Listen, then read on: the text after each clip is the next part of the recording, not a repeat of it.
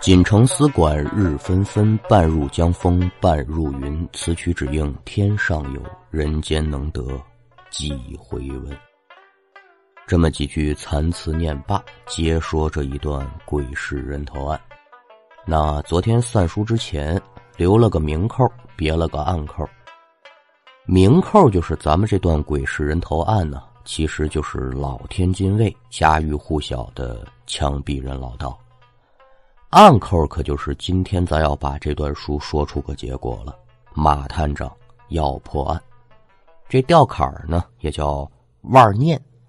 什么叫腕念呢？净说这外语可不行啊！其实就是咱们今天这故事啊要说完了。不少的书座呢也跟着分析这个案子的发展和一些作案动机，其中还真有那个分析的头头是道的。这就算是对了，证明您听进去了，这不比抢沙发它有意思的多吗？那上文书咱们说到了马探长马二哥继续调查鬼市人头案，由死者单大明的媳妇儿提供了线索，说他爷们单大明这个人呢沾上毒瘾了，而且还欠了不少的赌债，被袁三儿一伙人来催债，并且撂下了狠话，说了。你要是再不还钱，我就把你脑袋给剁下来！好家伙，这话说的够狠的。但是按理来讲的话呢，旧天津流氓混混啊，还真不兴玩这一套。换句话来说呢，人家也看不起动不动就那种火拼呐、打打杀杀的手段。至于说旧天津这大耍玩闹怎么处事呢？还有另外的一本书叫《孤上英雄谱》，也叫《混混论》啊。您有兴趣的话呢，可以去翻一翻。学徒我在这儿呢，就不给您说了。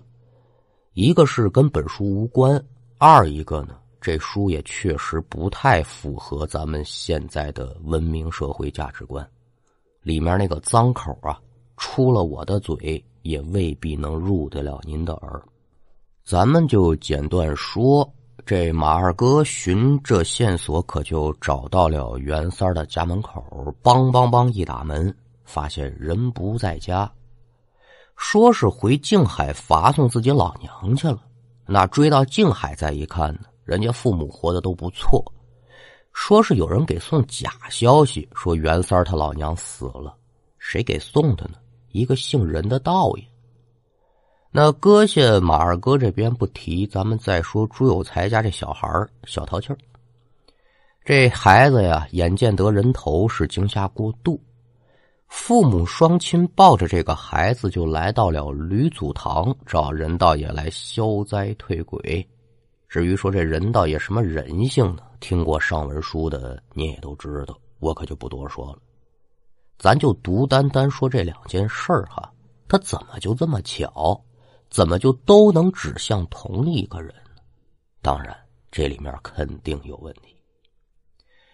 马二哥听完袁三老爷子把这事儿怎么来怎么去一说，心里可就琢磨开了。哦，这个任立奎任道爷是什么渗路啊？暂时想不清楚，但这事儿可搁心里头了。为嘛来静海呀？为抓袁三来的。说了这么一会子话了，也没看着这小子，可就问了：“说老爷子呀，袁三儿现在在哪儿呢？”哼，三儿一看自己受了骗，这心里咽不下这口气啊，说是回天津市找这道士算账去了，和你们就脚前脚后的事儿。哦，走了。马二哥这嘴上可是这么答应着，但是这心里啊将信将疑。他担心这老头子呀给自己儿子打掩护，说你儿子犯了法了，把你儿子藏起来，你再骗我瞎溜达去，那可不成。但是这里面呢又提到了任立奎任道爷，一时间呢让这马探长也是觉得搞不清楚这些人到底谁说的真，谁说的假了，叫做真假难辨。为了保险起见呢，马二哥就决定兵分两路，一路继续留守在袁老三家附近暗中盯梢，另外一路可就由自己带着回到天津本市去袁三家找人去。书以简洁为妙。当马二哥再次回到袁三家中的时候呢，发现这袁三媳妇和孩子呀还真在家。一问说袁三去哪儿了，袁三的媳妇就说了：“袁三儿去吕祖堂了，他要找一道士，说要跟他算算账。我具体什么情况不清楚。”啊，还真有这么档子事儿。马二哥是不敢耽搁，留下一个人在袁三家定住了，剩下的人可就去到了吕祖堂。哪有这么巧的事儿啊？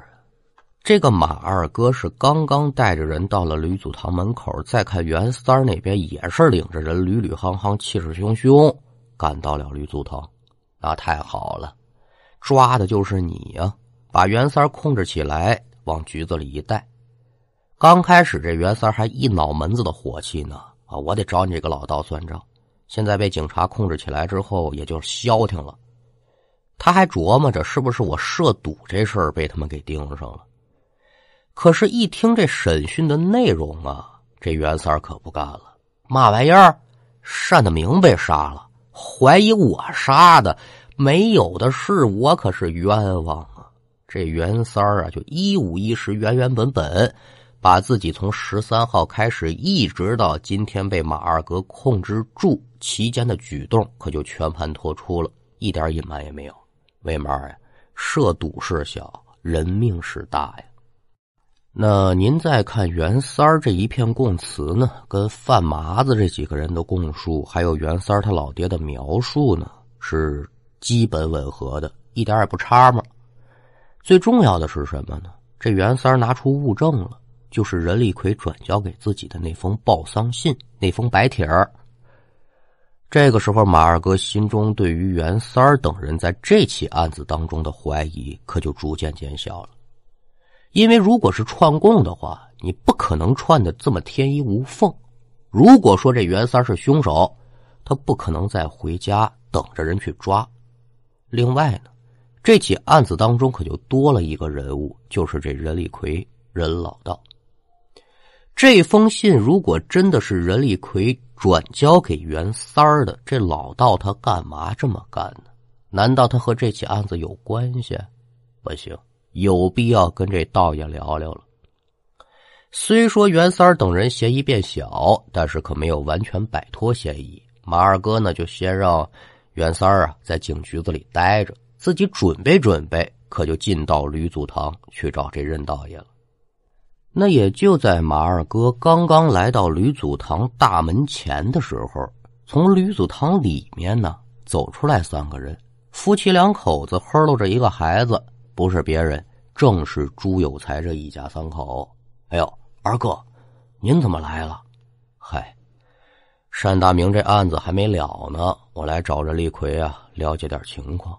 嚯，这么巧，我刚才还真看见道爷了。不过您现在找他的话，他应该不在这儿了。啊，怎么个情况啊？你怎么在这儿呢？啊，还不是因为那人头吗？这两天可是闹得不轻啊。我跟你弟妹觉得吧，这孩子应该是被无头鬼给缠上了。这不嘛，今天来找道爷给看看。哎，你还别说，这道爷吧，人挺风流，可还真有点本事。进屋连十分钟都没有，哎，您猜怎么着啊？怎么着呀？我儿子不哭了，没多大一会儿就恢复正常了，好人一样。我这边还没等道谢呢，进来一小道士，也不知在道爷耳边嘀咕点什么。这道爷就说自己有事得出去，让我自便，那我就赶紧走呗。我看他还挺着急。听完朱有才的描述，这马二哥心头不由得是咯噔一下。哦哦。难不成这任立奎真跟这案子有关？门口的道士他瞧见警察来了，可就报告给任立奎。任立奎听了信儿，就撒丫子撩了。那既然人跑了，可就得追。反正你是跑得了和尚跑不了庙。这会儿马二哥反倒是不着急了，倒是对朱有才在叙述当中的一句话呀感了兴趣了。哎，老朱，哎，二哥。你刚才说什么？说这道爷挺风流啊？是啊，怎么讲啊？闲聊呗。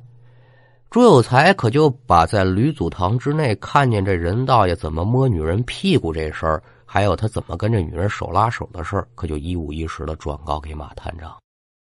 朱有才说完，马探长是不由得一乐：“ 有才呀，这么隐蔽的动作你都能瞧见？哎，二哥，玩干嘛的？鬼市上摆摊的，这眼神就比一般人强不老少，能看得清。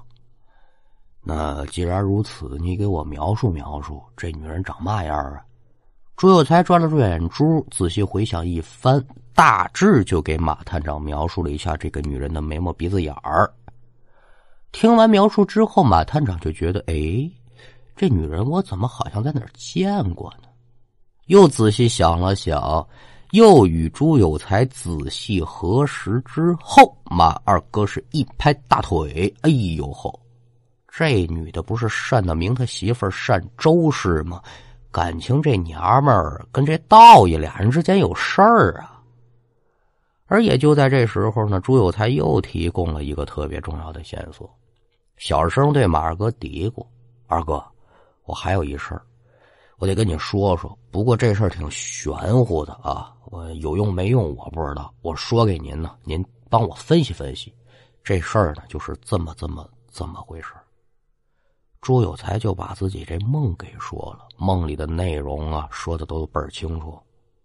那听完朱有才这个梦之后，这马二哥脑子里一下就清明了很多，心里就跟打开了两扇门似的。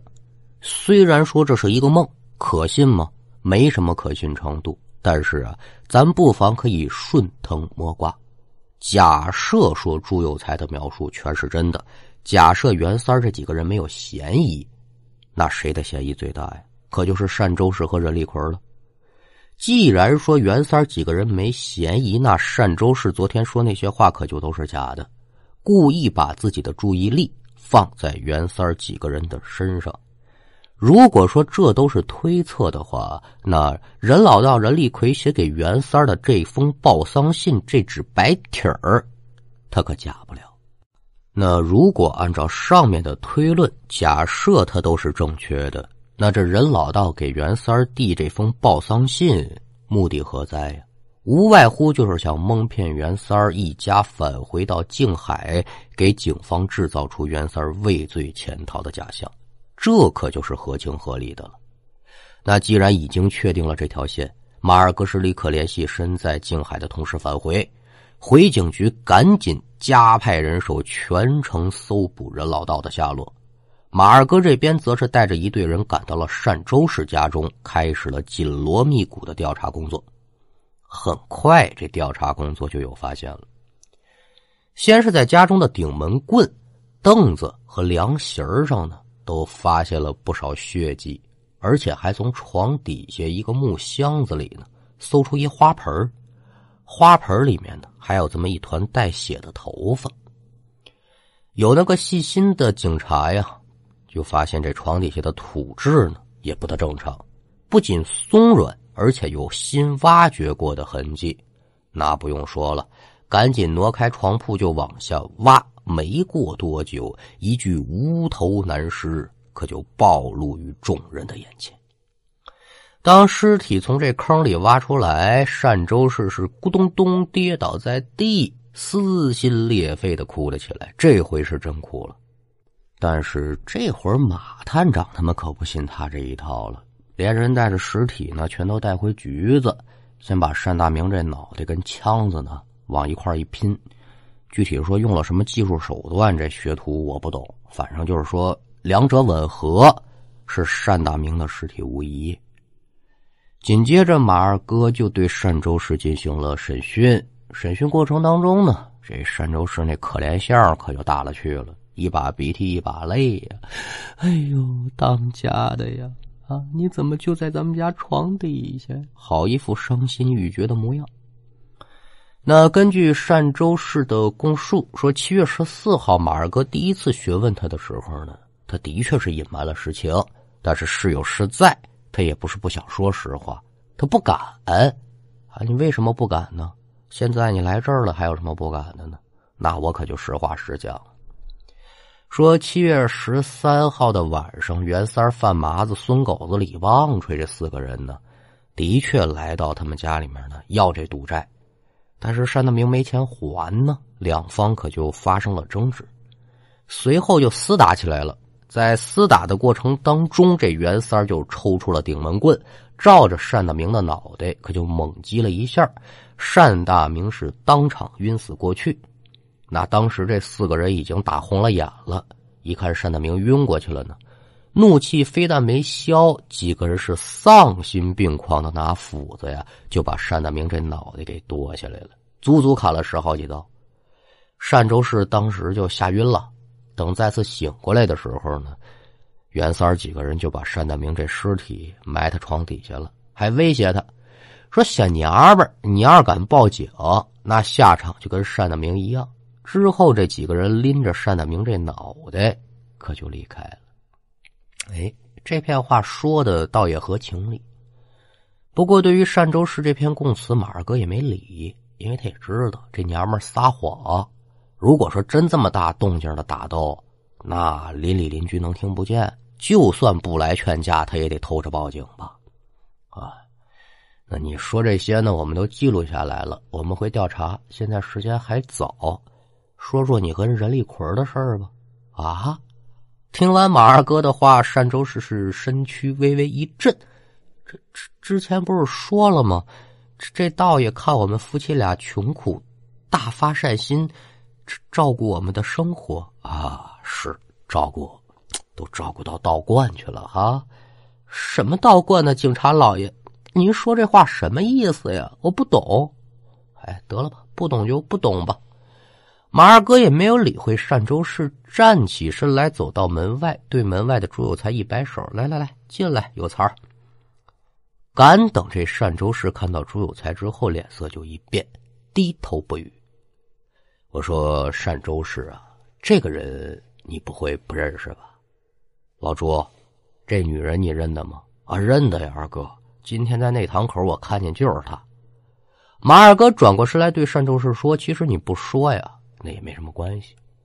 十四号凌晨在鬼市丢人头那个呀，有人看见了，身高得在一米八开外。袁三儿这几个人你看看，一个个一米七左右。”任立奎身高有多高啊？啊，这不用我多说了吧？你比我了解。那之所以说马二哥完全排除袁三几个人的嫌疑呢，主要一部分呢，那就是朱有才做那梦。虽说马二哥对鬼神之说不信，但是呢，这朱有才说的有鼻子有眼儿，借题发挥来诈供。好家伙，这么一推啊，还真推出来了。任立奎是伙同单周氏，这是一对奸夫淫妇，里应外合，残忍的把单大明给杀了。然后任立奎就把这脑袋呢丢到鬼市了。再有单周氏混淆警方的视线，把案子栽赃到袁三身上，以求蒙混过关。哎，就因为这么一个梦，还真就把这没招对的案子给审出来了。那单州市这边一料供的话，剩下的事儿就好解决了。抓这人老道啊！案子发生将近一周吧，就是七月二十号这天，马探长呢在南市的一个妓院里面把这任立奎老道给逮住了，并且在朱有才的提示之下呢，发现这人老道腿上啊还真有一处伤，断定了这个伤痕就是丢人头的时候呢不小心跌伤的。随后，警方呢在对吕祖堂进行搜查的时候，还在任立奎的房间当中发现了和包裹头颅包袱皮一样的布料。在种种证据的支撑之下，三天之后，这任老道终于是扛不住了，交代了所有的犯罪经过。怎么回事呢？任立奎帮助这单大明夫妻二人呢，这可不是说这道爷有多好心，他看上单州市这姿色了。心生邪念，便以施善的名义呢，把这夫妻二人安置在了开元里三号的家中。那在此期间呢，也不是单州市说的那样，说人家两口子进来了，我是一个方外之人，跟你们合住不老合适的。他们呢就火着住。那为了能支开这单大明呢，任立奎就说：“说你在鬼市上卖东西啊，你能挣钱。”而且还给单大明一笔启动资金，你去收货去吧。后来这单大明又染上毒瘾，开始夜不归宿，整日就是耍钱。妻子单周氏只要好言相劝，单大明是张口就骂，伸手就打。任老道一看，好家伙，我贼这个机会贼多长时间了，终于来了！爷们儿打自己媳妇儿。他就开始对这单周氏是无微不至的照顾，又给买新衣裳啊，又给买首饰的。慢慢的呢，俩人可就勾搭到一块儿了。那老话怎么讲啊？天下没有不透风的墙啊。任立坤也担心这事儿被别人发现，传到单大明耳朵里呢，这烂儿小不了。所以这任老道啊，就多了个心眼儿，借口说呢，呃，这开元里三号呢，你们两口子住着。我呀，上吕祖堂去住去，而两个人约会的地点也就从开元里三号转移到了吕祖堂。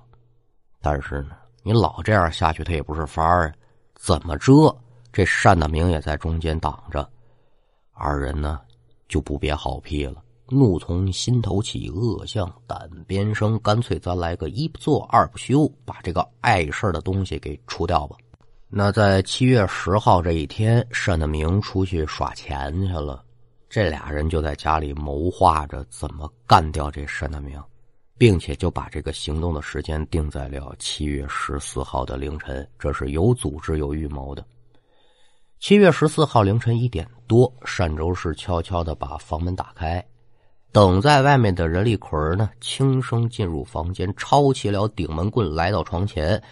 照着正在熟睡的单大明这太阳穴，梆梆就是两下，把单大明砸的不省人事。任立奎呢，本来是想拿刀捅死这单大明，但是啊，学过几年玄学道术的他呢，也知道这鬼魂追随人头之说，就担心说日后这单大明变鬼了，能不能来我们家作祟呀？这才拿斧子呀，把单大明的这脑袋给砍下来了。这花盆里的头发呢，是单周氏从单大明脑袋上剪下来的，目的呢就是不想让人看出来这死者是谁。之后，任立奎两个人呢就把这床铺挪开，在地下挖了一个得有将近四尺的坑，把这单大明的尸体就扔进去填了。之后的事情那就不问可知了。单周氏在家里打扫现场，这任老道呢就负责扔人头。扔人头的时候，这老道也是担心这血滴滴答答的，他麻烦，就特意用一油纸包呢，把这脑袋给包起来了，又把那个提前准备好的包袱皮儿裹在外头。原本这任立奎的计划呢，是把单大明这头颅呢扔到河里面，谁知道呢？到了天宝街鬼市的时候呢，脚下一个没站稳，摔倒了。手中这包袱也丢了，本来想找，但突然看见远处来人，担心暴露，这就放弃了。那是忍着腿上的疼痛，可就离开了鬼市。之后，这才有了朱有才是误事包袱、胡同惊现无头鬼等等等的剧情。而事后呢，这任立奎和单周氏所做的一切，也基本上和马探长推测的不差嘛。在马二哥第一次询问单周氏之后，当天晚上，单周氏就担心出点什么差错，就前往吕祖堂和任立奎商议。为了确保这计划的完整呢，这才有了第二天任立奎假传白帖儿。二人原本以为这事儿做的那叫天衣无缝了，却不曾想是漏洞百出。再加上任立奎过于自信，又让朱有才看到二人当场调情的场面。到最后，这二人是东窗事发，落入了法网。一九四七年的八月三号，警方把这案子可就移交到了天津地方法院检察处。经过审讯之后，可就提取了公诉。同年的九月二十五号，天津地方法院刑事庭就作出了判决，被告任立奎。犯共同杀人罪，处以死刑；单周氏犯共同杀人罪，处有期徒刑十年，剥夺公权十年。至此，这一件轰动全天津卫的大案，最终也落下了帷幕。也就在这案子结束没几天，朱有才又做梦了。在梦中，这朱有才呀，又瞧见那无头鬼了。但现在叫人家无头鬼就不老合适的了，因为呢，人家有脑袋了。我不说呢，您列位也知道是谁。没错，单德明。在梦里啊，这单德明对朱有才是这通感谢，然后对自己生前所做的事情呢，也感到很后悔。说如果要不是沾上毒瘾呢，我妻子也不会出轨。但是啊，这杀人偿命呢，这是一个亘古不变的道理。感谢您吧，为我许了愿了。之后，单大明呢又对朱有才的几个问题做了一些解答。就是那天晚上怎么看不清楚任立奎的脸呢？啊，那是因为朱有才呢是借着单大明的视角来看当时的场景。但是单大明已然是身首异处，他没脑袋，自然就没眼睛啊，所以看不见脸。为什么单大明不直接领着朱有才进入家中和道观直接指认杀人凶手呢？那是因为道观当中有驱鬼之物，单大明不敢进去，就指这吕祖堂都得远远的指。朱有才儿子小淘气儿之所以是瞎胡闹，和身上种种异常的反应呢？啊，的确是单大明这鬼魂所为，为的就是引朱有才前往吕祖堂寻找任立奎，从而能发现一些线索。但是啊，道观单大明是进不去，所以淘气儿身上的症状的消失呢，也不是因为这任立奎法力有多高超，就是因为单大明不在身边，没有了阴气缠绕，这孩子自然他就没事儿了。哦。感情是这么回事儿啊？那得了吧，兄弟！现在这凶手已然是缉拿归案了，该判死刑的判死刑，该下大狱的下大狱。你这也就算是大仇得报了呗。下辈子赶紧投胎，找个好人家吧。单大明听了这篇话，也是连连点头。哥哥，我可谢谢你。那我临走之前呢，还有一事儿，得让您受受累。还嘛事啊？不受累，你老说就得了。这马探长马二哥，你知道吧？啊，那我太知道了。他是警察，身上这阳气呢太旺，我也进不了他的身。您呢就受累给我帮帮忙，好好的感谢感谢他。嗨哟，我当时嘛事呢？这你放心，我肯定向二哥呀转达你的感谢之情。那书说至此，这一段天津实事儿鬼市人头案也就告一段落。感谢您列位的捧场。